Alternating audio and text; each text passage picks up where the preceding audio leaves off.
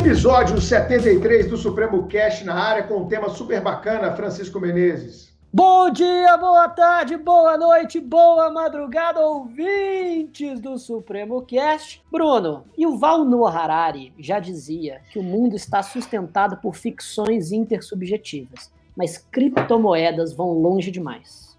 Criptomoedas é o tema de hoje, Carolina Carlos. Tudo bem, Bruno? Tudo bem, Chiquinho? Bom, para a gente bom. introduzir o nosso tema, vamos começar falando sobre o cyberespaço. O cyberespaço já modificou a forma como os seres humanos se relacionam, trabalham e consomem.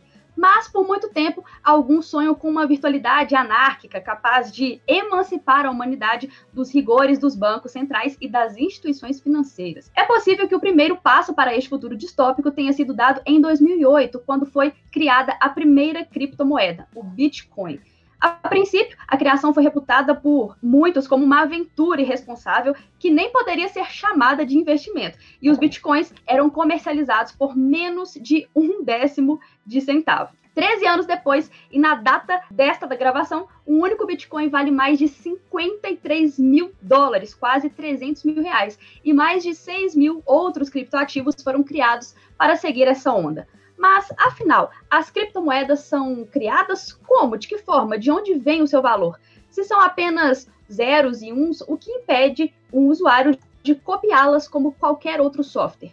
E qual é a sua natureza jurídica? É possível, por exemplo, aprendê-las? Para responder todas essas perguntas, chamamos um jurista especialista em direito e tecnologia e entusiasta das criptomoedas. Quem é ele, Chiquinho?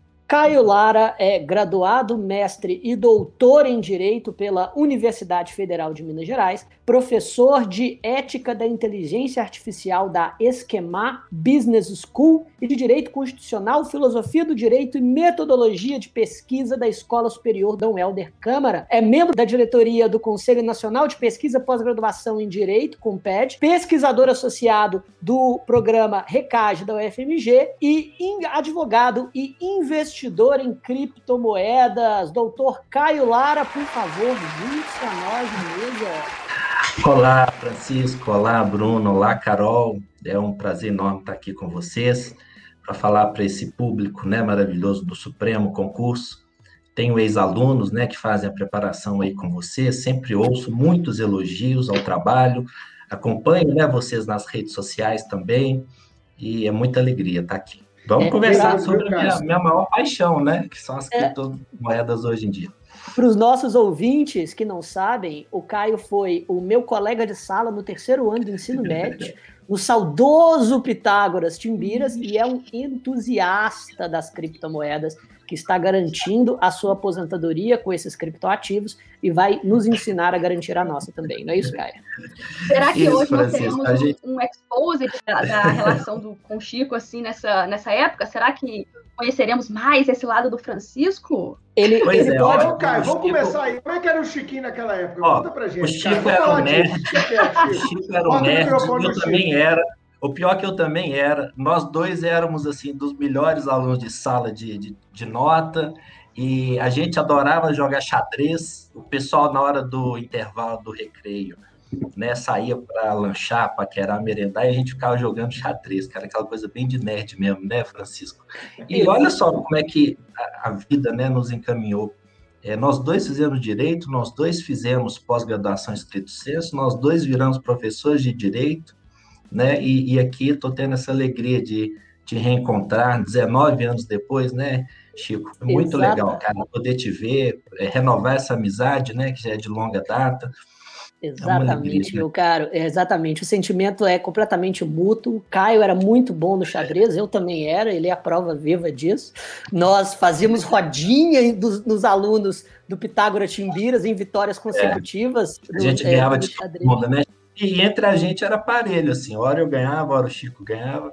A gente ficava disputando quem que era o melhor no xadrez, né? Exatamente. É, Carol, estamos em meio a nerds hoje aqui, eu e você, Carolina. Exato. A gente sai esse papo fantástico aqui sobre criptomoedas. O Caio, eu já começo, cara, com a primeira pergunta aqui para você, é, para a gente já engajar o nosso ouvinte do Supremo Cast. Vamos tentar definir, eu sei que definição, às vezes a gente reduz né, o significado, mas só para a galera entender um pouco, o que, que, são essas criptomoedas e como que elas surgiram? Vamos fazer um aspecto histórico e conceitual. Olha, Bruno, a, a criptomoeda foi criado, né, ali é, em 2009 que ela foi lançada, o white paper, né, do Satoshi Nakamoto é de 2008. Importante falar isso, né? Ninguém sabe quem é esse sujeito, isso é um pseudônimo, né? Porque essa questão do anonimato ah, no mundo das criptomoedas, que é um, um, mundo libertário, né, é um valor muito forte, porque no passado, né, os próprios Estados Unidos da América ah, perseguiram pessoas que criavam ou que tentaram criar moedas paralelas ao dólar. Então, foi uma, uma questão de autoproteção, né? Desse cientista da computação. Então, tem várias teorias de quem seja o criador do Bitcoin. É, eu, pessoalmente, acredito na, na, teoria que foi um cientista da computação que faleceu em 2011 de câncer no fígado, mas, é, assim, ninguém sabe. Por que, que eu acredito mais nessa teoria que o Satoshi não está vivo mais? Porque os primeiros blocos minerados no Bitcoin eles não mudam de carteira desde 2011. São, são milhares de bitcoins que estão imóveis desde 2011. Mas vamos fazer a definição correta aqui. E, e ó, Chico, eu vi a expressão do Chico aqui de espanto. Se um desses bitcoins que são atribuídos ao próprio Satoshi Nakamoto moverem de carteira, isso vai ser um, um assombro no mercado, porque seria a prova que Satoshi né, estaria vivo ainda, e esses milhares de bitcoins né, que estão nessa carteira original dele poderiam provocar uma, uma queda abrupta de preços, né, um tsunami no mercado, isso é, geraria uma, uma dificuldade tremenda para os investidores. Caramba, Mas... é, eu, já li, eu já li justamente várias é, elucubrações sobre, esses, sobre esse Satoshi Nakamoto, que seria, na verdade, um investidor, ou um cientista, ou uma cientista, ou um grupo, na verdade, né, que, uhum. que quer criar uma, um, um criptoativo é, especulativo e etc. Mas interessante saber que possivelmente os primeiros bitcoins minerados pertencem a uma carteira supostamente dele, mas que é. possivelmente ele morreu. Talvez ninguém tenha a senha dessa carteira. Nossa. Não, isso é fato, né? É, esses, esses blocos originais uhum. aí dos que são atribuídos ao Satoshi, eles estão imóveis. Como que a gente uhum. sabe disso? Por causa do blockchain. Né? É possível baixar o livro fonte, né? O livro caixa do Bitcoin em qualquer computador. Ele tem um terabyte, né? É possível que qualquer um, eu, você, Carol, Bruno, que a gente tenha acesso à tela, aos códigos, né? De todas as transações, de todos os tempos, de todos os Bitcoins. Esse aqui é o ponto, Bruno. Por que eu estou dizendo tudo isso, né? Fazendo essa contextualização? Porque realmente criptomoeda está ligado a essa tecnologia do blockchain. É impossível falar de criptomoeda sem a, o ouvinte, né? Tentar entender o que é essa tecnologia que suporta uma criptomoeda. No termo legal da palavra, né? Aqui no Brasil não se reconhecem nessas criptomoedas ou criptoativos como uma moeda, como o real, como o dólar, uhum. né? O que se tem é uma instrução normativa da Receita Federal que cria essa nova categoria para fins de tributação no Brasil, né? Antigamente, antes dessa instrução normativa de 2000 de 2019, quem quisesse declarar imposto de renda, posse de bitcoins, tinha que entrar lá numa aba outros e eram itens colecionáveis. Então, Bitcoin e carrinho de Hot Wheels era a mesma coisa, né? Então, ou seja, não se tinha essa compreensão. Então, o que é essa criptomoeda, né? São valores que são atribuídos né, é, a, a blocos numa carreira de blocos denominada blockchain. Então, é o seguinte, por que, que ah, o Bitcoin é tão seguro? Porque a ah, cada bloco nessa carreira de blocos eletrônicos, são código de computador, uma criptografia assustadoramente robusta, que vem suportando né, ataques hackers sem um trisquinho de, de, de, de dano desde 2009, né? Então, ou seja, uma tecnologia que está aí há 12 anos à prova. Então, é difícil realmente é, definir em poucas palavras o que, que seria esse conceito de criptomoeda, mas de uma maneira mais simples, mais grossa, né? Para todos os ouvintes tentarem compreender.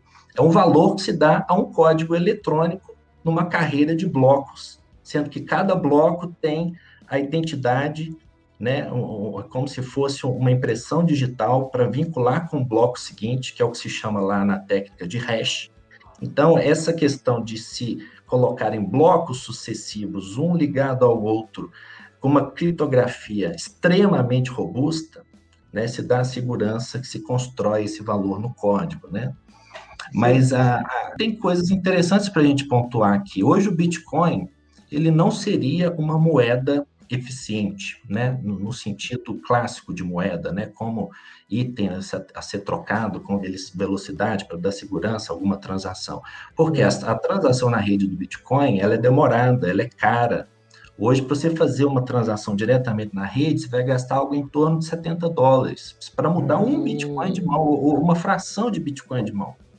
Né? Então, como que a gente consegue comprar bitcoins e transacionar bitcoins? Através de bitcoins já comprados pelas grandes corretoras, né? pela Binance, pela, é, aqui no Brasil tem várias, né? a Foxbit, a, a Nova Dax, são grandes corretoras. Então, na verdade, você fica transacionando dentro do sistema de uma corretora e, e, e, o, e o Bitcoin mesmo já está lá de posse da corretora, né? Agora, se você quiser sacar o Bitcoin para uma carteira privada, aí vai ter as taxas, aí vai ser um pouco caro. Então, o Bitcoin hoje, é, qual que é o principal valor dele? Ele funciona como reserva de valor é, de grandes empresas, grandes capitalistas do mundo que querem se proteger da desvalorização do dólar. É, é importantíssimo falar isso. Por que, que as pessoas compram Bitcoin? É só para especular? Não, não é. Né? É, só para vocês terem uma ideia, 30% da base monetária do dólar, 30% de todos os dólares já emitidos no mundo foram nos últimos anos por conta da pandemia. Então, a impressora de dólar está a ritmo acelerado. Nós não estamos sentindo isso no Brasil porque a impressora de reais está funcionando no ritmo ma maior ainda do que a de dólar, né? Então, assim, eu, eu, eu falo, quando eu falo de Bitcoin, eu falo logo na cara, o real é a pior moeda para você ter no mundo hoje né? Ela está tá derretendo o valor né, intrínseco dela. E aí o que, que acontece? Você tem um criptoativo seguro, né, que tende à valorização, que tem ah, uma lei de potência né, no gráfico com ascensão de, em 45 graus, não é que em 2009 valia, valia centavos de dólares, bateu um teto assustador em 2017, né, 19 mil dólares, e agora a, atingimos aí há poucos dias 64 mil dólares. E te falo mais, pela teoria do halving do Bitcoin, que eu ainda vou explicar para vocês nesse podcast, né, eu afirmo aqui, Chico, para depois a gente voltar no Supremo Cast aí do futuro, eu quero que vocês me chamem lá em 2025, que nós vamos com uma outra subida. Eu vou explicar por que isso está dentro do código do Bitcoin. Em 2025 vai ter um outro movimento né, de, de ascensão de preço, como está acontecendo hoje. O ano que vem vai ser trevas. O ano que vem o Bitcoin vai derreter de 50% a 80%. Está numa hora muito arriscada das pessoas comprarem é, é, Bitcoin agora. Comprar no ano que vem, então. Já notei que comprar é, no ano que vem. comprar na baixa e, e, vender na alta, né? Então, assim, é. a gente vai entrar numa estação do Bitcoin muito perigosa nos próximos meses, está para acontecer essa virada da estação. Em 2025, eu te falo com projeções né, é, é, robustas, Bitcoin vai valer mais de 500 mil dólares para bater até um milhão de dólares em 2025. Nossa, Acostumem, acostumem-se com essa ideia, ouvintes é, do podcast. Mas, mas, me cobrem depois, alguém grave isso, depois vocês me cobrem. Em 2025, Cai... o Bitcoin está valendo um milhão de dólares. Mas é, você sabe, você sabe que eu vou te cobrar, Caio. E, e olha, olha que se, se eu investir dinheiro nisso ano que vem e não tiver um milhão de dólares em 2025, é. eu sei onde você mora. Mas você enfim. Sabe qual é a lógica, Chico? Você é um ah. cara inteligente, você vai conseguir compreender, né? Essa, essa, isso foi tudo programado por, pelo Satoshi Nakamoto lá em 2009. Isso está no código do Bitcoin. O Bitcoin funciona em ciclos, né? Que é o que a gente chama de ciclo do halving do Bitcoin. É assim, ó, a cada quatro anos, por um código do sistema, ou seja, um algoritmo que não se muda, vai continuar assim pelas, pelos próximos anos, pelas próximas décadas, né? A recompensa dada aos mineradores de Bitcoin, ela cai à metade. E você cortando a metade a recompensa aos mineradores, você gera uma escassez programada de bitcoins no mercado. Então é assim que funciona, sabe? A gente tem um ano de extrema alta, como foi 2017, como está sendo agora. A gente tem um ano seguinte, que é o inverno das criptos, né? E todas as criptomoedas reagem ao ciclo do halving. Vocês têm que entender que um único código, um único algoritmo dentro do Bitcoin é o responsável pela ascensão e queda de todas as criptomoedas. Sabe? Não é fácil chegar a essa conclusão. Precisa de muito estudo, muito tempo de gráfico, investimento. Você tem que perder algum dia para entender como é que funciona, né? Mas a, a, o ciclo do halving do Bitcoin é o grande motor, é o sol né, de todo o mercado de criptomoedas. Então, nós estamos vivendo agora, né, em abril de 2021, o ápice do sol. Nós estamos no, no, no auge do verão. Mas ainda assim, Francisco, sabe quanto que o Bitcoin vai dar até o final do ano? Algumas projeções falam em 140 mil dólares e outras de gente importante, gente renomada, gente com formação estatística, falam até em 240 mil dólares. Ou seja, tem gente que ainda vai triplicar ou quadruplicar o dinheiro nesse ano ainda. Mas ninguém consegue vender no topo. Aí a pessoa tem que ficar vidrada no gráfico, né, sempre para é, é, verificar essa mudança da estação do mercado, que acontece mais ou menos ali quando a média é, móvel né, de 100 dias ou 200 dias é, no gráfico é, é, diário acontece. Né? Então, tem indicadores que nos mostram isso. Aí, o ano que vem, vai ser um ano de sangue, de queda. Aí, sabe o que a gente vai escutar, Francisco? É assim, ó, o Bitcoin é uma bolha. O Bitcoin é, morreu. O Bitcoin é, já morreu 100 vezes. O Bitcoin já morreu 100 vezes. Aí, assim, são pessoas que entram agora no auge da euforia do mercado, vendem carro, vendem casa, coloca na hora errada o dinheiro, aí o mercado vira, vai derreter e vai mesmo. Pode me cobrar isso também, viu, Francisco? Em 2023, vai começar as outras estações, que são mornas, né? É, o, a estação do Bitcoin não é, é, é, é verão, a, outono, inverno e primavera, não. Ela é assim, verão, depois é o inverno. Então, winter is coming, Francisco, winter is coming. O inverno está chegando. Para a galera entender. É, deixa, deixa eu só, deixa só fazer ele, uma, ele pergunta. Ele fica duas estações, assim, na mesma, lateralizando, e depois dá o pump de novo, que vai ser 2025, Francisco. 2025 eu vou estar aposentado. Eu vou te eu, eu vou te cobrar. Você já falou que vai aposentar em 2025. Eu, eu, eu vou te cobrar isso, isso, futuramente, tenha certeza. Mas, vocês querem é, ver no gráfico? Nossa, vocês querem ver as estações no gráfico? Não, acho que antes, antes de, de, de, você, de você mostrar e, e falar para a gente, fazer a audiodescrição para a galera que está ouvindo, é, nesse momento ainda, ainda conceitual, acho que você, você falou muito bem sobre uh, um conceito de, de, de, criptomoeda e, de certa forma, de onde ela, ela tira, uh, de onde se, se tira o seu valor. Né? As criptomoedas uhum. elas têm valor porque as pessoas atribuem valor a elas. Simples assim, porque existe demanda para as criptomoedas no mercado e por isso consegue se vender para quem está interessado a comprar. A própria moeda emitida pelo Estado é também uma moeda ficcional. Você só acredita que aquele papel colorido pode comprar bens e serviços porque você sabe que as outras pessoas acreditam que aquele papel colorido pode comprar bens e serviços. Mas eu queria perguntar com relação à produção de criptomoedas e à mineração que você já mencionou. Eu sei que é, as criptomoedas são criadas através desse procedimento. Você já explicou o blockchain. Para tentar explicar aqui para os nossos ouvintes, você me corrige se eu tiver errado, se eu não tiver entendido corretamente.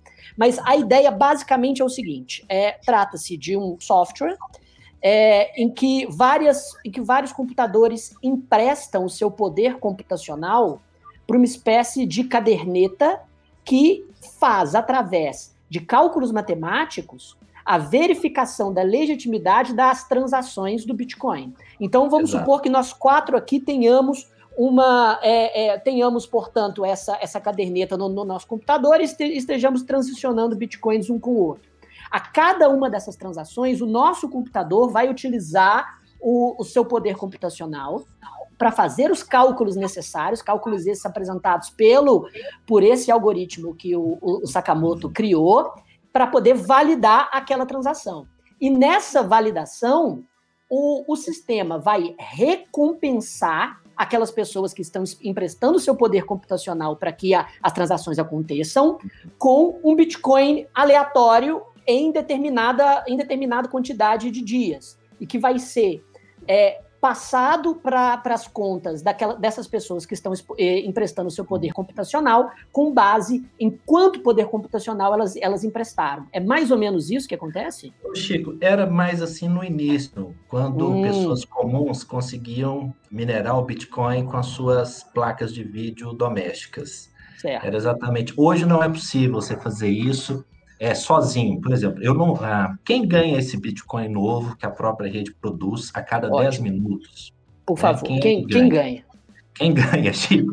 Quem, é, quem hoje, ganha? Quem ganha são grandes piscinas com milhares, dezenas de milhares de máquinas com alto poder computacional que funcionam em países onde a energia elétrica é barata. Então, são as fazendas de mineração de Bitcoin, né? Isso porque então, os cálculos do algoritmo do Sakamoto ficam cada é. vez mais complexos para ser cada vez mais difícil validar uma transação é, de Bitcoin. Exatamente. É isso, né? Quanto mais computadores ligados à rede, mais difícil vai ser hum. o desafio matemático lançado pelo sistema que qual, o computador que conseguir resolver esse, esse desafio, né, a, primeiro a cada 10 minutos, ele ganha o direito de acrescentar um bloco das transações que foram feitas na, carre... na, na corrente do blockchain. Então é assim, por que que a... isso também está ligado, Francisco, com a segurança do Bitcoin? O, uhum. o Satoshi Nakamoto, né, ou quem de fato usou esse pseudônimo, é, ele criou essa seguinte regra associada à segurança do, do blockchain. A, a, cada 10 minutos, o Bitcoin a, a, muda o bloco, um bloco novo é adicionado à, corrente. Então, se um uhum. hacker quiser hackear o blockchain do, do Bitcoin, ele teria apenas, apenas 10 minutos para hackear centenas, centenas de milhares de computadores né, descentralizados aí em países do, do mundo inteiro, entendeu? Então, esse é um motivo de tanta segurança, né, em 12 anos já aprovada, né, a segurança da rede do Bitcoin. É, aí, hoje, para se tornar viável a mineração Bitcoin, você tem que estar minerando num país em que a energia elétrica seja barata ou que você tenha uma usina de, de energia à sua disposição. Então, no Brasil, não é viável a mineração de Bitcoin. Você gastaria uma energia enorme você gastaria mais para pagar a conta de luz do que recebendo seus satoshis lá, que são as frações do Bitcoin, né? Os satoshis equivale aos centavos, né? A gente ah, fala certo. na comunidade. A gente ganharia um satoshizinho, mas pagaria mais para a concessionária de energia elétrica. Existem alguns projetos, né? Você mesmo produzir energia solar ligada a, a máquinas, né? Só que hoje não se faz mineração com, com computadores convencionais, né? É, é, você precisa de, de, de, máquinas construídas especificamente para isso, e elas são caríssimas. E te falo mais, sabe qual que é a grande novidade, Chico, do ano passado e desse ano? Estados nacionais começando a, a entrar no jogo. Né? Ah, Tem claro, né? que a Rússia comprou 20 mil das mais modernas máquinas de mineração de Bitcoin para compor o Tesouro Nacional. Aí, meu amigo, nós estamos mudando o patamar. Por que, que o Bitcoin está valendo mais de 50 mil dólares? É porque não é só ah, pessoas comuns, eu, o Chico, ou talvez o Bruno, a Carol, estão comprando, não. Né? Estados nacionais estão fazendo é, poupança no Bitcoin, colocando reserva de valor para momentos, para uma perspectiva de valorização e quando precisar também usar, porque tem uma moeda com alta liquidez. Você consegue vender Bitcoin nas corretoras de uma maneira tranquila hoje em dia, porque o mercado é grande. Mas a grande novidade também, Chico, é grandes empresas investindo no Bitcoin. A Tesla comprou um bilhão e meio, Elon Musk comprou um bilhão e meio em Bitcoins como reserva na empresa e ele já recuperou esse valor, porque a, as ações da Tesla subiram de tal maneira, porque quem entende do mercado sabe que esses Bitcoin da Tesla, Tesla vão valorizar, que a empresa vai ficar mais rica, que em 2025 a Tesla vai valer muito mais. As ações né? valorizaram. E as ações explodirem. E o Elon Musk é tão inteligente que ele conseguiu fazer um acordo com a Binance e outras corretoras. Você consegue hoje comprar frações das ações da Tesla né, é, num token a lá criptomoedas. Então, se você quiser comprar um, um tiquinho da ação da, da, Tesla, que tem esse laço todo aí nos bitcoins, você já consegue fazer no aplicativo da Binance, né? Que é o, a corretora maior do mundo. Eu estou ganhando nada aqui para fazer propaganda da Binance, não, tá? Mas ela tem 65% do mercado, é Legal. uma coisa que você me fala, que você falou, cara, que me chamou a atenção, porque, Chico, eu tenho que te confessar, eu já pesquisei bastante sobre Bitcoin em outro momento, quando lá em 2014, 2015 eu escrevia, né, bens digitais, procurando a natureza jurídica, trazendo um pouco de qual seria o papel do direito quanto a essas novas tecnologias, quando eu fiz meu mestrado, eu esqueci que é minha dissertação de mestrado, eu estudei bastante Bitcoin, eu queria trazer mais Bitcoin para dentro da minha, da minha dissertação, mas eu vi que era um, um buraco que não tinha como eu me meter porque se eu me metesse a minha tese, ela ia, ela ia, ia perder metodologicamente, né, Caio? Você que é da academia uhum. também, se eu entrasse por esse rumo, cara, eu não sairia.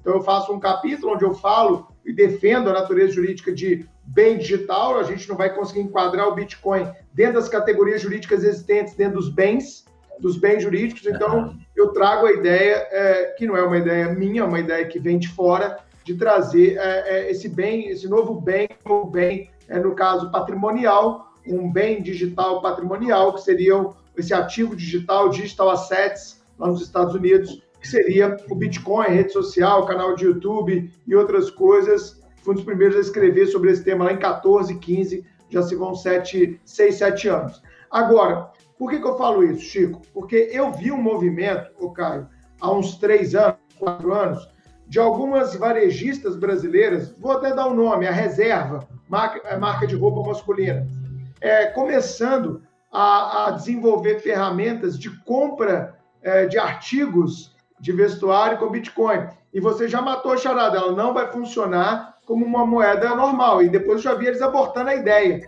Eles lançaram como se fosse uma coisa inovadora, acharam que aquilo dali era futuro, e, ao que sei, não vejo mais nenhuma propaganda nesse sentido. Venha comprar sua camisa polo da reserva com, com seus bitcoins, até pelo custo de transação que você bem mencionou aí.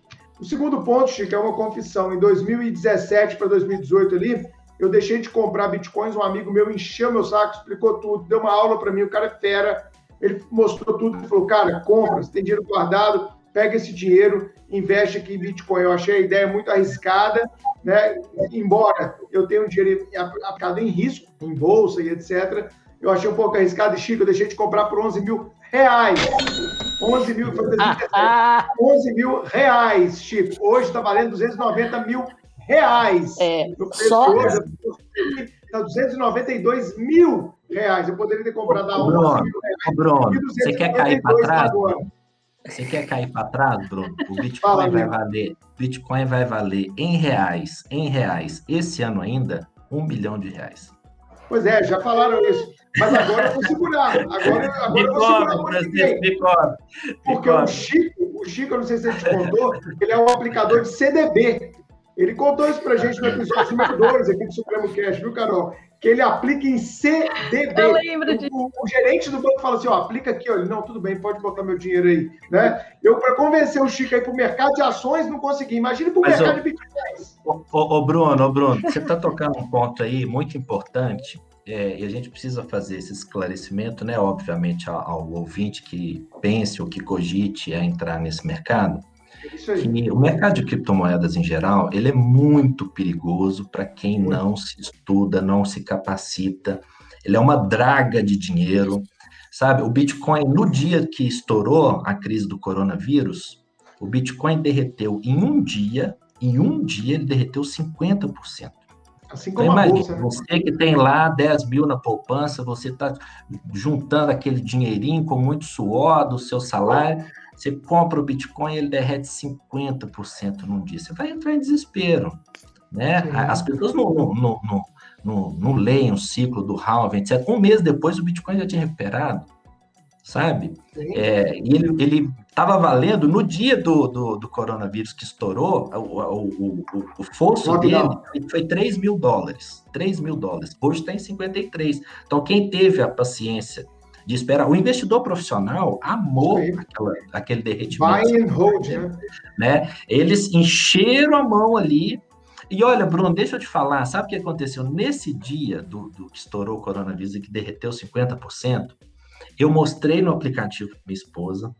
Eu falei, Letícia, é a nossa hora. Vamos comprar tudo Bora. que a gente tem de poupança lá? E ela virou para mim e disse assim: é, Caio, vamos. Ela topou, Bruno. Minha esposa topou. Ela é corajosa. E aquele dinheiro, né? Que a gente tinha lá não ia fazer tanta diferença assim para a gente, porque uhum. a gente tem, né, graças a Deus, casa própria, carro próprio. E, e, Bitcoin não se coloca dinheiro do leite, né? Bitcoin isso, é o dinheiro isso. da diversão, da cachaça, né? Muito né? Bem, claro, porque é um, é, um, é um mercado altamente volátil, tem essas oscilações de, de preço né, absurdas, mas no caso do dia do coronavírus, foi eu que, que desisti de investir. Sabe por quê, Bruno?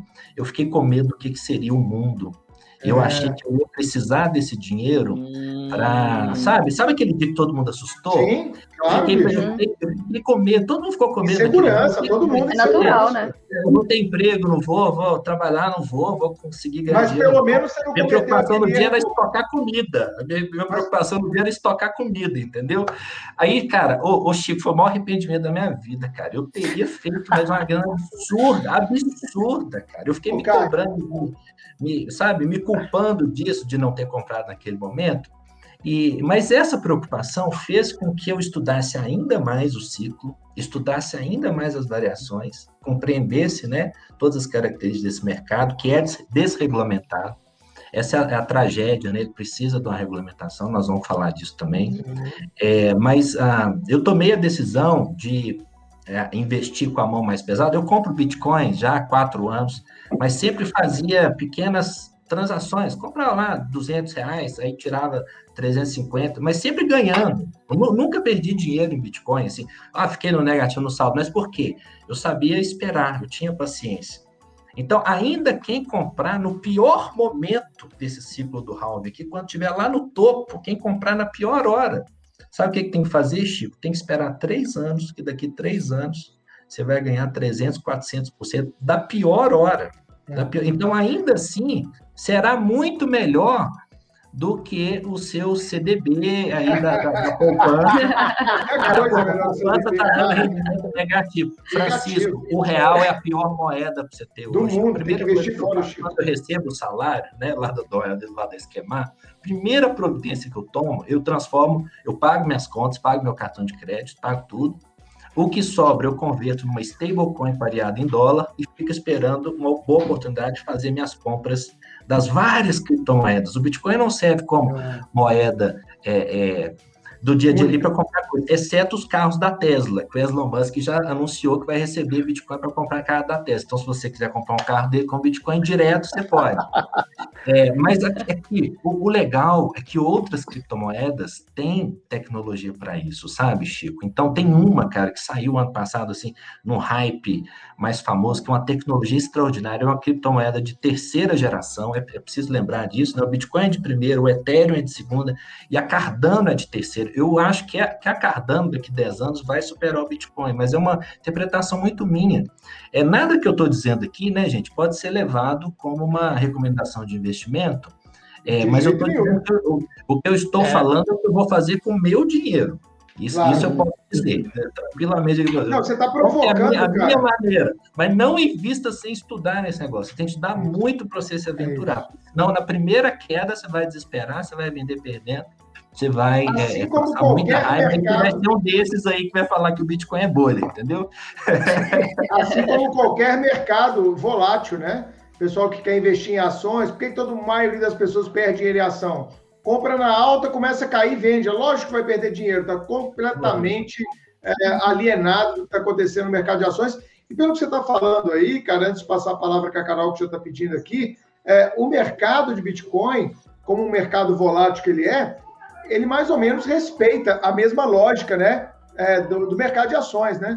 Dentro da corretora, né, é a, ele se apresenta visualmente, graficamente para ser comprado, né, na, na, cotação lá dos candles, das velas, o gráfico sobe, o gráfico desce, gráfico de um dia, de um mês, né, gráfico semanal, dica para os futuros investidores, né, quanto maior o lapso temporal do gráfico, mais seguro vai ser a sua aposta ali, né, de crescimento. Tem gente que opera no gráfico de 15 minutos, gente. A pessoa está pedindo, pelo amor de Deus, dinheiro, né? Day, day trade, furadíssimo.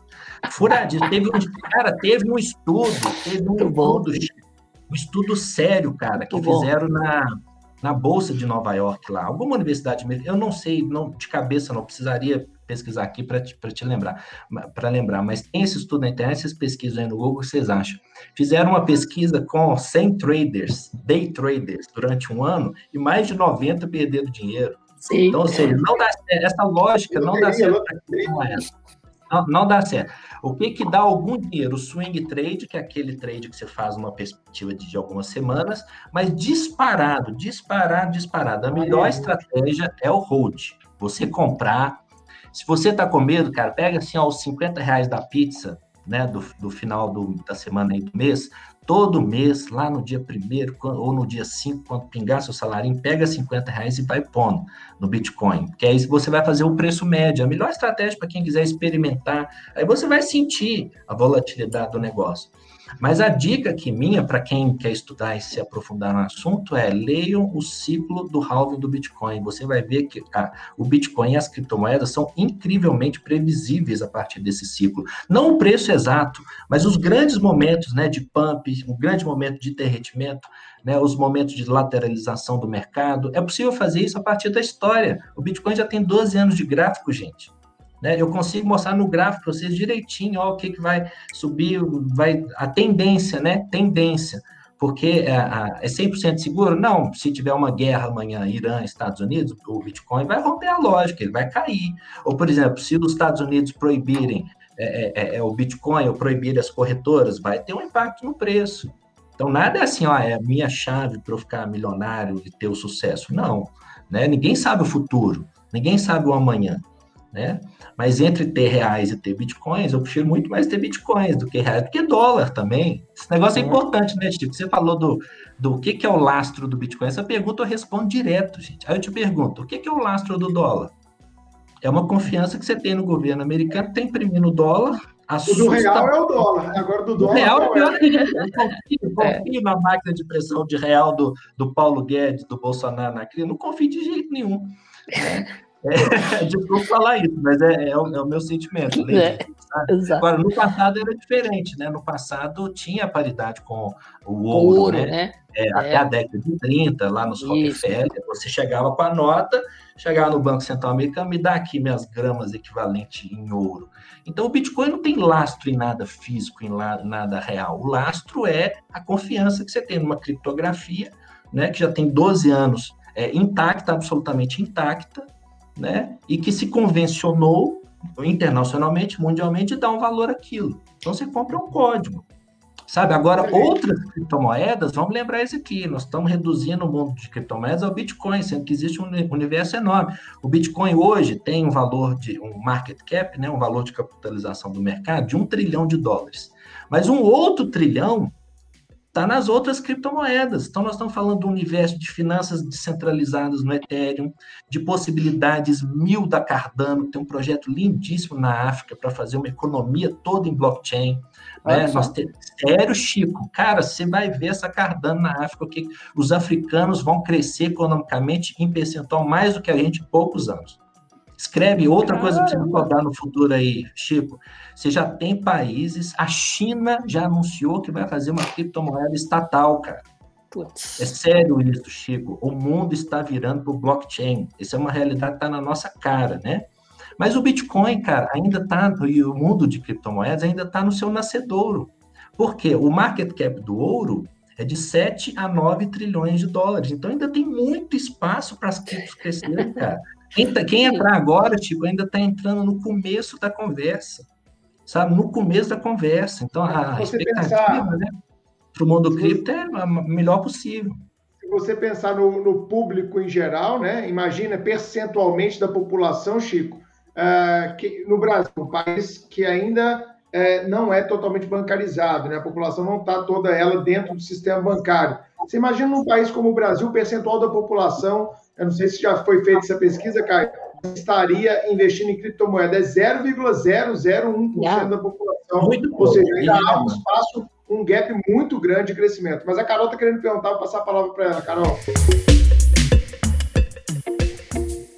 Acho que a gente já pode puxar esse assunto para o lado jurídico, e perguntar, Caio, sobre a natureza jurídica das criptomoedas. Qual é essa natureza jurídica e se é necessário declará-las à Receita, até porque a gente está numa época aí uhum. já de, de, declarações, né? A gente consegue né? puxar esse, fazer esse link aí. Mas antes de você responder para a gente esses aspectos jurídicos, se o nosso ouvinte gostar aí desse universo de criptomoedas e quiser investir, o que, que ele deve fazer? Como obter as criptomoedas? Qual o passo a passo ele deve seguir para isso?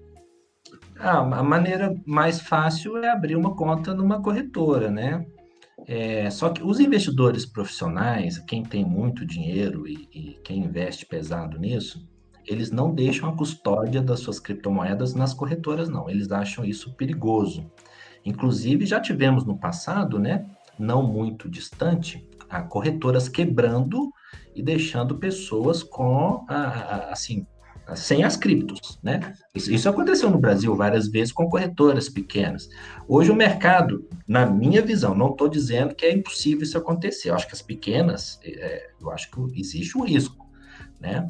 Então, os grandes, eles compram a criptomoeda nas corretoras ou em P2P, direto contra a pessoa que tem. Tem sites que fazem essa intermediação, né? E colocam isso nas carteiras virtuais ou na Trezor, né? Que é uma, um dispositivozinho eletrônico. Na verdade, você está ali só é, dando uma segurança para o seu código, né? É, tem ali 20 palavras-chave que você vai ter. E não, não pode perder essa senha de jeito nenhum, porque perdeu, acabou. Né? Você tem caso na, na, na, Inglaterra de um, de um sujeito que minerou Bitcoin lá no início, tem lá 15 mil Bitcoins, que o HD dele está no lixão da cidade, ele está com um processo contra a cidade, Birmingham, sei lá como é que chama o nome da, da cidade, tem isso aí na internet, vocês pesquisam também ele está pedindo autorização para revirar o lixão da cidade para pegar o HD, porque nesse HD tem 500 milhões de dólares em criptomoedas. Mas o que aconteceu? Ele perdeu a senha na época e descartou o HD. Aí ele conseguiu uma empresa que iria pagar a remoção do lixo em troca de metade das criptomoedas que eram dele. Só que a cidade disse: não, não vamos revirar o lixo, porque tem uma lei ambiental aqui que não deixa revirar o lixo e, pare com isso. Entendeu? Aí o sujeito está desesperado. Então tem isso. Eu, eu, por exemplo, qual que é a minha, a minha. Como é que eu faço com as minhas criptos, né? eu ainda tenho receio de fazer é, confusão com essas chaves privadas, etc. Vai ser meu próximo passo, né? Mas, o, o, por exemplo, eu tenho conta na Binance, que é uma corretora, né? É, que foi lançada por um, um, um ex-cidadão da China, né? Um chinês exilado no, no, no Canadá, mas ela tem a sede em Malta, que é um paraíso fiscal. Uhum. Né? Hum. Mas a Binance hoje é grande demais para quebrar, porque ela, a Binance sozinha, só essa corretora, é maior do que todo o sistema bancário brasileiro, muito maior do que Itaú, Brasil. É sério, Chico. Sabe qual é o faturamento da Binance por mês? 2 bilhões de dólares de faturamento por mês. Né? Em valor de mercado, a Binance já vai beirar trilhão aí rapidamente. Então é o seguinte, é, esse está sendo um problema no mundo cripto, sabe? Que a Binance cresceu demais, ela tem 65% do mercado, ela tem uma criptomoeda própria, tem críticas a isso, etc. Mas para mim é o ambiente mais seguro de você comprar. Eu não compraria em corretoras brasileiras muito pequenas, mas você tem boas corretoras no Brasil, né? Basta fazer uma pesquisa. Tem a Mercado Bitcoin, tem a Nova Dax, tem a, a, a Foxbit. Então você entra no site, você faz o cadastro. Eu não ponho a mão no fogo por nenhuma, tá? Nem na Binance, beleza? Exatamente. Isso, esse, não, não há, atrás de mim, exato, Binance esse, eu estarei no prejuízo. Tá exato, tá bom, esse mas... podcast, exato, esse podcast não é, é publicidade de nenhum tipo não de não é, nada. e nem é incentivo Mas tem que falar porque as pessoas vão querer. Eu já estou no site da Binance aqui fazer meu cadastro, é louco. É, tá aberto aqui, ó. Tem até em português, fica tranquilo. Em português, aqui, a Binance, ela, vamos, vamos, vamos falar o mérito dela, né? Ela ai, ai. é muito fácil comprar Bitcoin, inclusive com cartão de crédito. Porque é, nessa queda que teve aí, de quatro dias atrás, três dias atrás, é, eu estava de madrugada, cara, eu estava com insônia. E aí eu vi acontecendo no gráfico, Chico, eu vi, eu vi o derretimento, o Bitcoin caiu um 15% assim, em poucas horas. Aí o, o investidor é, leigo, quem, quem não sabe fazer a coisa, Começa desespera e vende. É, é, o que a gente chama no, no, no meio nosso aqui de sardinha, né? A sardinha vende. Mas aí você tem que pensar como, como, estão atuando as baleias, né, os grandes investidores do mercado. Eles adoram as correções que são necessárias para o preço continuar subindo. Nenhum ativo sobe sem cair, sem corrigir. Então, o Bitcoin, ó, até chegar lá nos 140, 240 mil dólares, que vai ser o topo dessa temporada, ele vai corrigir mais duas ou três vezes de 30%, 40%. Sabe? É assim que funciona a coisa, mas a gente só tem tranquilidade e calma porque a gente conhece o histórico, conhece o comportamento, conhece a, a teoria do ciclo do, do halving do Bitcoin, a gente consegue fazer essas projeções e ficar calmo na queda. Então, eu, eu que estava comprado em Bitcoin, todo meu poupança ali em Bitcoin, né, não me assustei assim, ah, vai me afetar, não, porque eu sei que vai, que vai voltar, eu sei o momento certo, mais ou menos certo, de sair dessa temporada. Aí o que que eu fiz, cara? Eu peguei meu cartão de crédito de madrugada, o Banco do Brasil negou minha compra, porque a Binance é internacional, eles acharam suspeito lá em Malta. Aí sabe quem que me salvou? Meu Nubank, cara. Meu Nubank, peguei, mas eu comprei, fiz a compra maravilhosa. Tipo, peguei na xepa e já vendi elas. cara, já, já fiz essa venda, sabe?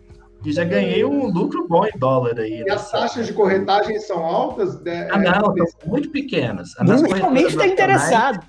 Não, nas corretoras nacionais é de 0,1%, não é 1%, é 0,1% para compra normal, ao vivo. Se você fizer a ordem de compra programada, é 0,3% em algumas corretoras nacionais, a média é mais ou menos essa. Mas na Binance é 0,07%. Então é irrelevante. Tá? A taxa é o troco, é o troco do garçom, entendeu? E você mas, faz a... mas para quem faz todo dia, muitas vezes por dia, loucamente por dia, aí sim é, tem um custo. É lógico, ele vai pagar muita uhum. taxa. Mas é o mesmo sistema da, da, da, XP, né? Você joga o dinheiro na corretora e quando o seu dinheiro está lá, você compra a partir de um, de um home broker lá de, de Bitcoin. É tipo isso? É um home broker, só que a diferença do, das criptomoedas para as ações é que o mercado funciona 24 horas por dia. É, exatamente, que não tem horário, não acaba 5, né? Nossa, é uma coisa. Eu falo, gente, qual que é a, a, a tragédia de mexer com criptomoeda, né? Vira. Afeta muito o psicológico, evidentemente, é um mercado altamente volátil, mas também é, afeta muito o nosso sono, viu? Porque as coisas costumam acontecer muito de madrugada, porque é quando os chineses estão acordados, né? E os chineses compram e vendem aquele negócio, aí acontece de madrugada. Então, assim, eu tenho uma filha, né, de, de dois anos e pouco, ela ainda mama, né? Então, de vez em quando, ela, ela já acorda de madrugada mesmo. Então, já quando ela está mamando ali, ela é dentista, né? A gente vai lá e dá uma olhadinha né? no aplicativo, como é que tá? Tá subindo, tá caindo, tem que fazer alguma coisa, não tem. Mas a melhor estratégia é não fazer nada, é segurar mesmo, é o hold. É, tem um, um, tem um cara famoso aí na, na internet, chama Stormer, né? Que é um dos grandes. É, o cara é acadêmico, autor de livro, é, procure o canal dele, Storm. Vou fazer propaganda porque eu aprendi coisas demais com esse cara. É, que é o fera aí da análise gráfica no Brasil. Ele me falou uma coisa que me marcou muito, que os grandes traders, né, eles fazem três, quatro operações só no ano. Claro. No ano. Não é aquele cara louco que está tentando pegar uma perninha de mosquito ali numa oscilação mínima por dia, não. Isso aí não dá dinheiro, não. Isso não ganha dinheiro, não. Agora, se você, você tem que estudar, gente. Esse aqui é o, o, sentido da minha participação aqui, né, Bruno, Carol e Francisco, é, é incentivar o estudo, o conhecimento, a disseminação do conhecimento, né? Então, eu acho que é, é, um, é uma tecnologia que veio para ficar. O blockchain não se reduz a criptomoedas. Blockchain está sendo adotado na, no governo da Estônia, na, na questão na, dos documentos dos cidadãos. É, ele pode ser o judiciário. E o cartório, pode, né, inclusive. Cartório, cara, você traz uma segurança enorme é, para qualquer tipo de, de, transação privada, sabe? É, tem, tem os contratos inteligentes, os smart contracts, né? Que você consegue, na rede blockchain, fazer um contrato de empréstimo seguro com outra pessoa sem intermediação de um banco. Os bancos estão em pânico, sabendo que os dias deles estão contados, cara. Cartório também. É, não, é, o é, cartório, cartórios principalmente, cartório né? É, não, cartório tem questão legal no Brasil, histórica, etc. Eu acho que o cartório vai demorar ainda. Vai dar, mas, mas os, olha só, o, Bruno, o que, que seria interessante? Desenvolver um, um serviço e vender para os cartórios, para os claro. cartórios darem mais segurança aos documentos, né? Porque o tabelião é, é, o, o tabelião, o tabelião ele tem um compromisso legal de guardar. a responsabilidade os, também, a responsabilidade. Se o, cartório, se o cartório pegar fogo, ele vai ter que responder processo e tudo. Então, a, um, um, tabelião, né, uma pessoa responsável por cartório, poderia melhorar muito o serviço, né, com a tecnologia do blockchain, você não tem dúvida. Agora, eu realmente eu preciso voltar para essa parte aqui do direito, né, Carol? É, isso, isso que eu ia te perguntar. Qual que é a natureza jurídica da, das criptomoedas? A gente, se a gente puxar esse, Sim, esse aspecto jurídico, vai ser interessante. Legal, no sentido legal, não é moeda, não é valor imobiliário, Inclusive, teve, teve uma discussão recente entre as corretoras, porque a Binance estava permitindo no aplicativo, e ainda permite, contratos futuros em Bitcoin. Isso seria um valor mobiliário. E ela não poderia fazer isso sem a chancela da CBM no Brasil. Né? Então, tem essa discussão ainda. Pode contrato futuro de Bitcoin ou não? Eu posso apostar no aplicativo se vai subir, se vai cair. É um mercado mais louco ainda. Se, se criptomoeda normal já é, é, é um mercado insano, volátil, se você olhar contratos futuros de criptomoedas, cara, você, você vai da falência, assim, é batata, é, é, o, é o, cemitério uhum. ali das pessoas gananciosas, entendeu? É, é, é, uma coisa muito complicada. Agora, com a instrução normativa da Receita, você tem a criação, ainda que não em nível legal, né? Porque não é uma lei, é uma instrução normativa da Receita, de uma nova, você tem uma criação de uma nova categoria, porque a instrução normativa fala aqui, ó, te fala até aqui, ó, é o artigo 5 inciso 1 da instrução normativa 1888 de 2019, tá assim, ó, para fins do dispositivo dessa norma, considera-se criptoativo a representação digital de valor denominada em sua própria unidade de conta, cujo preço né, pode ser expresso em moeda soberana local ou estrangeira, transacionada eletronicamente, com algumas uh, questões aqui, como criptografia, etc. Então, a própria instrução normativa já vem para dar uma segurança assim para a gente em termos né, é, conceituais. Né? Então, no Brasil hoje seria uma categoria sui generis. Criptomoeda é um criptoativo, é uma coisa nova, é uma coisa única, sabe? Então, não posso tratar isso só como uma moeda, não posso tratar isso como valor imobiliário, é um criptoativo. Então, é uma nova realidade. Vamos acostumar ela, vamos entender ela. Né? E a então, gente precisa. Paga, aqui, é, tem, que, tem que falar o um negócio do imposto de renda, que isso é importante também. Isso. É, criptomoedas, se você fizer transações né, no mês que excedam 35 mil reais, você tem que informar as transações mês a mês para a Receita. Então, isso dá trabalho. Isso está me matando agora, porque eu faço tudo corretamente, não sou professor de direito, eu tenho que dar exemplo. Jamais pensaria claro só negar alguma coisa para a Receita. Mas, por exemplo, não é muitas vezes a prática do mercado, não. Tem muito brasileiro que tem conta né, em corretoras é, estrangeiras, não estou falando da Binance, que a Binance tem representação no Brasil, ela é sujeita assim, à fiscalização da Receita, mas em corretoras internacionais, que você só faz a transação em dólar, tem gente que não declara, eu não acho que esse seja o caminho, em hipótese alguma, inclusive as sanções na instrução normativa são pesadas, as multas são pesadíssimas, além dos crimes, né, é, associados, né? então, mas qual é o, o, percentual, né? Você paga é, é, em média ali, não, em média não, o valor mínimo, o patamar mínimo, porque é uma alíquota progressiva, né? Mas para pessoas físicas, pessoas comuns, você vai pagar 15% de ganho de capital, o que é pouco. O que é pouco. O Augusto Bax, que é um dos principais influenciadores aí no, no YouTube, é outra página boa para vocês seguirem, né, do Augusto Bax. É um cara excelente, inteligentíssimo. Ele fala que na. Eu não chequei isso, tá, queridos? Eu, eu preciso falar isso, precisaria checar, mas ele diz que assim, o imposto de ganho de capital de criptomoedas na Alemanha é 50%. E faz todo sentido, porque os ganhos nesse início de mercado, dessa gente, são muito grandes para quem opera é, profissionalmente, né? Agora, o, meus colegas que investem em criptomoedas devem estar querendo me matar de estar falando isso aqui, de dar essa ideia para a Receita, né? De majorar esse imposto para criptomoedas. Mas de fato é, né? De fato é. Exato. Menos, tinha que ter menos imposto para é. consumo Caio, e mais justamente por ganho de capital, né? Obviamente. E aí, está idêntico, Carol. Carol, eu só falar uma coisa, está idêntico ao imposto de ganho de ações, né? Quando você tem o ganho de ações também, é, é a mesma coisa, o ganho de capital é 15%. É o mesmo também quando você lucra na venda de um imóvel, 15%, se não for imóvel próprio, que você vai replicar o dinheiro e etc. Então, está tá similar o ganho de capital aí nas criptomoedas com outras hipóteses de ganho de capital, Carolina. Mas, Caio, Bruno, e... Carol, deixa eu alertar uma coisa também. Uhum. É difícil a fiscalização, tá? A Receita Demais. vai ter que estudar muito o assunto. Eu não acho que a, a, Receita ainda tenha é, é, se tocado para esse, esse problema. Como é que você vai fiscalizar é, transação no blockchain de carteira para carteira, o P2P? Cara, não pega. Não pega. E já então, tem, assim, como, já tem já muito. Tem, já tem. Já, não, já teve operação da Polícia Federal, eu sou delegado lá, você sabe. Uhum. Já teve operação lá da PF em que a gente identificou crime organizado em que o pagamento é P2P, cara, entendeu? Direto. P2P. Aí é o seguinte, se você não consegue localizar a senha da carteira, se o, se o, né, o criminoso, quem tem, esteja envolvido ali na, né, na, na, atividade delituosa, tenha escondido a senha, meu amigo, não pega. Blockchain é uma criptografia que você não consegue. Agora, outros pontos, viu, Francisco? Eu estou dando ideia aí para quem quiser fazer dissertação de mestrado, tese de doutorado. Tem uma coisa aí, o Bacenjude de criptomoedas, é possível ser feito? A princípio, não, porque é, não tem os convênios com as corretoras, né? Mas é preciso fazer um marco legal para você, um juiz, né, determinou ali a ordem para a corretora para Binance, por exemplo, bloquear o ativo da pessoa. Isso, isso precisa ser criado pelo direito.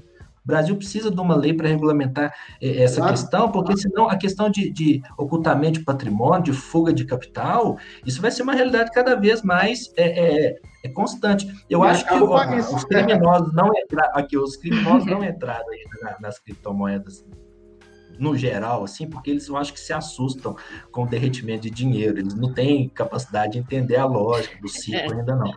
Mas é, é, eles se assustam, cara, eu vou botar meu dinheiro nisso, meu dinheiro de roubo nisso. Ainda, né? Mas tem um problema, que não é, não é necessariamente um defeito do Bitcoin, porque a ocultação de patrimônio tem dólar, tem real. Né? Você não pode culpar o instrumento pelo crime, né? Você pode culpar, né, né, Chico? Lembra das aulas de direito penal? Você não pode culpar o, o, o fabricante da arma pelo homicídio, né? Mas Nós aqui, cara, de... ah. aqui é, é, é, exatamente, né, cara? Eu, eu sou um, um franco defensor é, do direito ter a função de regulamentação.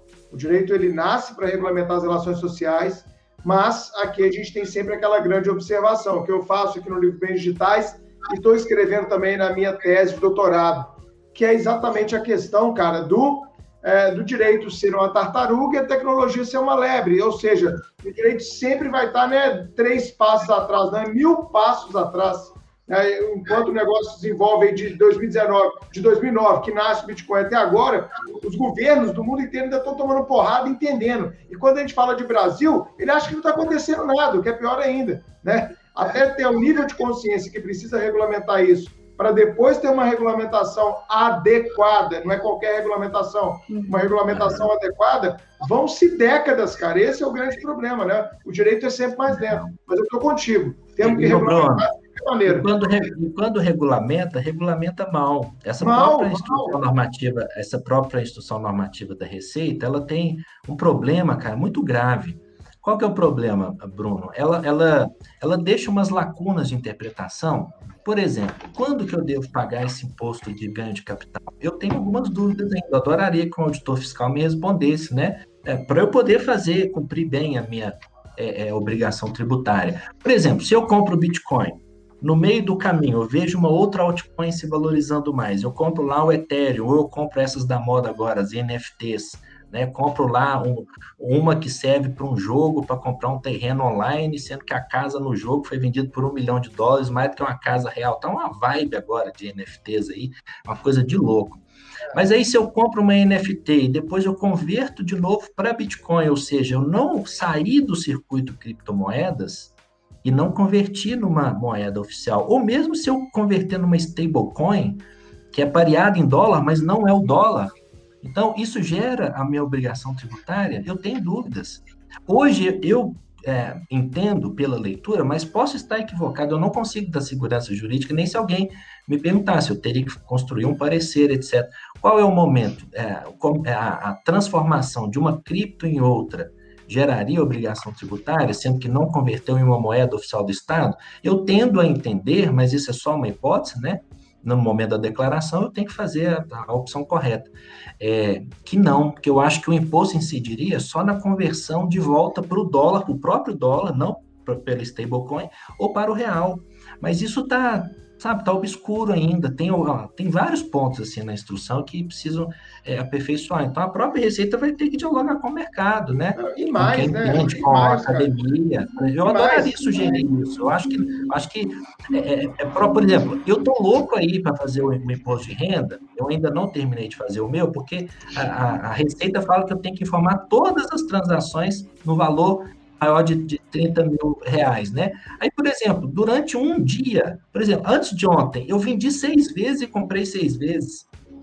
Cara, se eu tiver que fazer isso todo dia, informar seis transações, dez transações por dia, cara, eu tô, cara, é impraticável. É. Caio, eu vou além. Será que é uma portaria da Receita que tem que regulamentar isso ou é uma lei Não, mesmo? É uma lei, completamente. Porque é ontem você falou, que ouvir academia, tem que ouvir o especialista. Aí tem um lado do, do, sistema bancário que vai chiar. Aí tem um lado das grandes empresas que vai querer fazer reserva, como você deu o exemplo da Tesla, em, em Bitcoin. Tem que ouvir a sociedade civil inteira, cara. É assim que acontece em Estado democrático de direito. Não é canetar ali achar que a Receita acha que é, classifica dentro de uma categoria existente e taca ali pau. Tem que vir lei, cara. A gente tem que ser legalista, infelizmente, nesse sentido.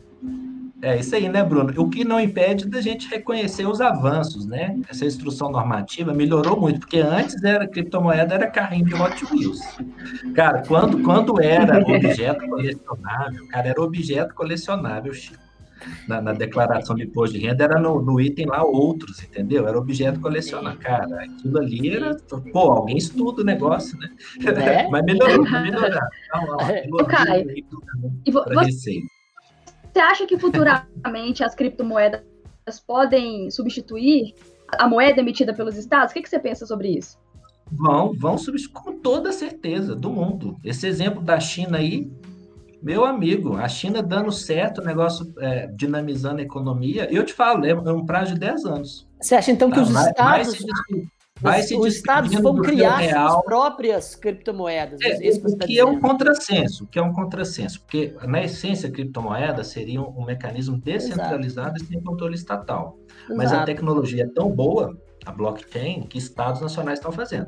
O Maduro anunciou, né, na Venezuela, hum. queria fazer uma criptomoeda lastreada no petróleo venezuelano. Petróleo. Sim. E, ó, isso poderia ser um instrumento na mão de um governo autoritário muito perverso, terrível, né? Uhum. Mas, em, em, tese, seria uma ideia brilhante, porque você alia o melhor dos dois mundos. Você coloca um laço do mundo real concreto numa tecnologia blockchain. Inclusive, cara, deixa eu falar disso aqui.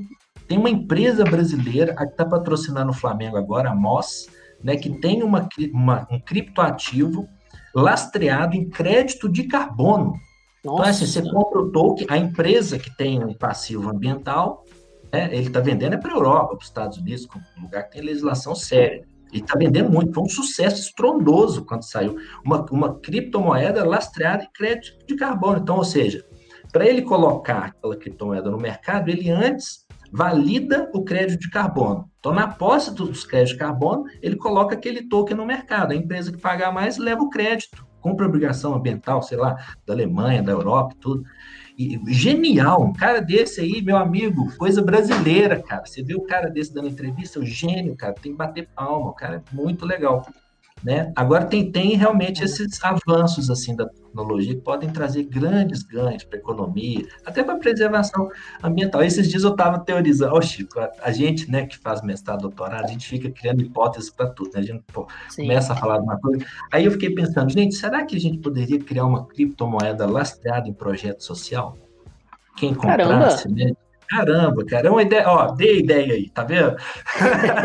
eu não tenho competência de criar, não, porque eu teria que, que fazer uma na rede Ethereum, isso aí me demandar um conhecimento de informática que eu não tenho. Mas Exato, aí, informática, matemática. É. Exato. É. Excelente. Grande papo aqui com o Caio Lara. E vamos agora àquele momento que todo mundo gosta. A dica suprema.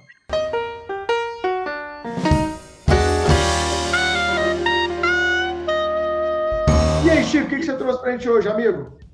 Vamos lá, para poder ficar no tema é, relacionado não exatamente só à criptomoeda, mas também é, ao direito digital. Recentemente li um livro muito legal, na verdade, é uma coletânea de artigos chamado Tratado de Investigação Criminal Tecnológica, que é, é, que é aqui coordenado pelo Igor Vinícius Nogueira Jorge, e escrito por vários delegados de polícia, delegados de polícia federal, mas também por advogados e por especialistas em direito digital, falando sobre todos os fundamentos das investigações eh, tecnológicas, tanto é, aquelas relacionadas a fontes abertas, como também investigações envolvendo criptoativos, investigações envolvendo lavagem de capitais através da, do, do ciberespaço, da virtualidade de, de forma geral. Não concordo com todos os pontos de vista, relacionados ao, ao, ao direito penal, mas mesmo assim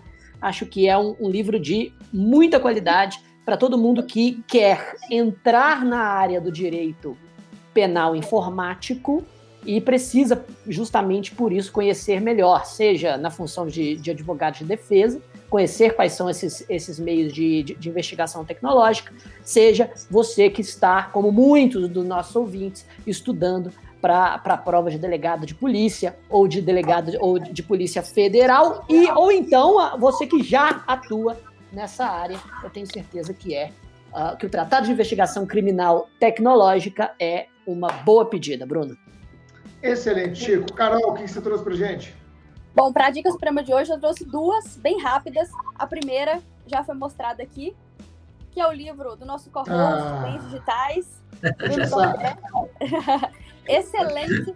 Cybercultura, redes sociais, e-mails, música, livros, milhas aéreas e moedas virtuais. Então, assim, é um livro muito bacana. Curtinho, gente, dá para ler rapidinho, tá?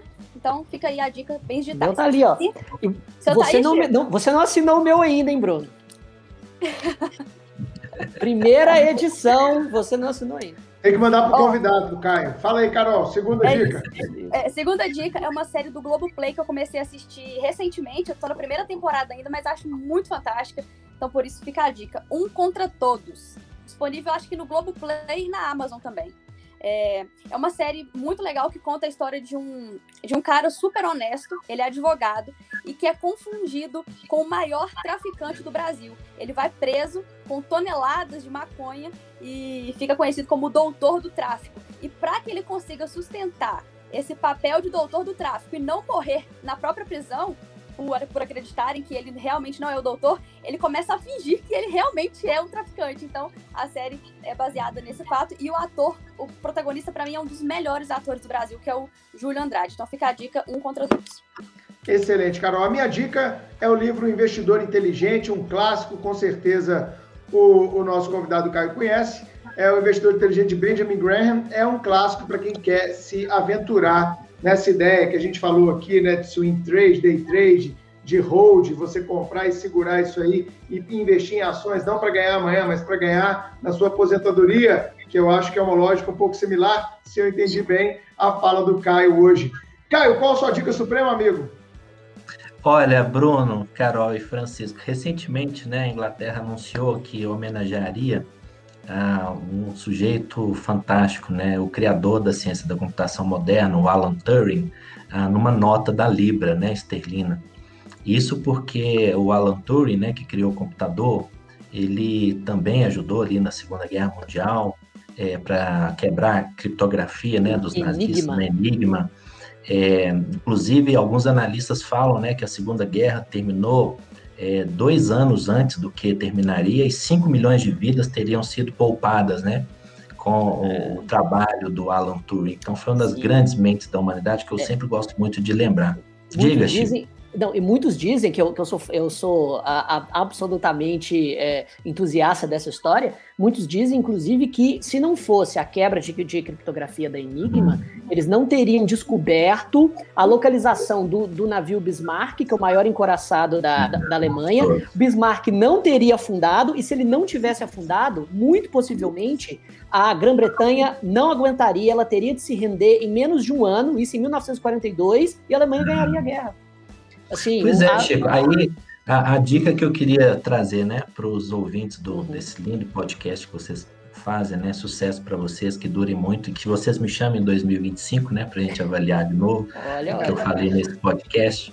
É, eu queria recomendar o filme sobre o Alan Turing, né, o jogo da imitação, que é um filme maravilhoso para quem gosta de tecnologia, para a gente voltar às origens, né, dessa ciência que mudou tanto o mundo e para fazer uma reparação histórica né, com Alan Turing, porque ele era homossexual numa época em que essa condição era muito difícil, então ele sofreu pena de castração química, né, é, é, seios femininos nasceram no Alan Turing, a, a, morte dele foi numa circunstância muito nebulosa, né, alguns falam em intoxicação com os elementos do laboratório, outros falam na narrativa do suicídio, né? Essa narrativa, inclusive, eu acredito nela.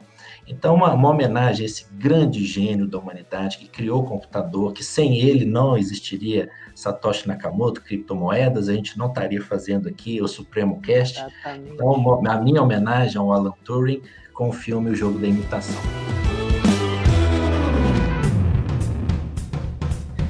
Excelente, Caio. Então, esse foi o episódio de número 73 do Supremo Cash. Ô, Caio, você com certeza vai voltar. É um papo super agradável, um papo que não tem nada de futurologia, é um papo do presente que a gente tem que ficar de olhos bem abertos. Obrigado, meu amigo. Você gostou de participar do Supremo Cash?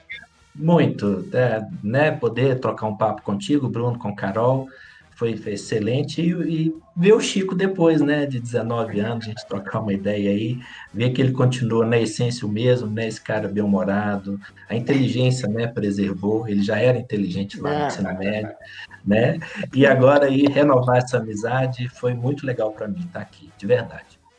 Que bom, cara, obrigado, Chico.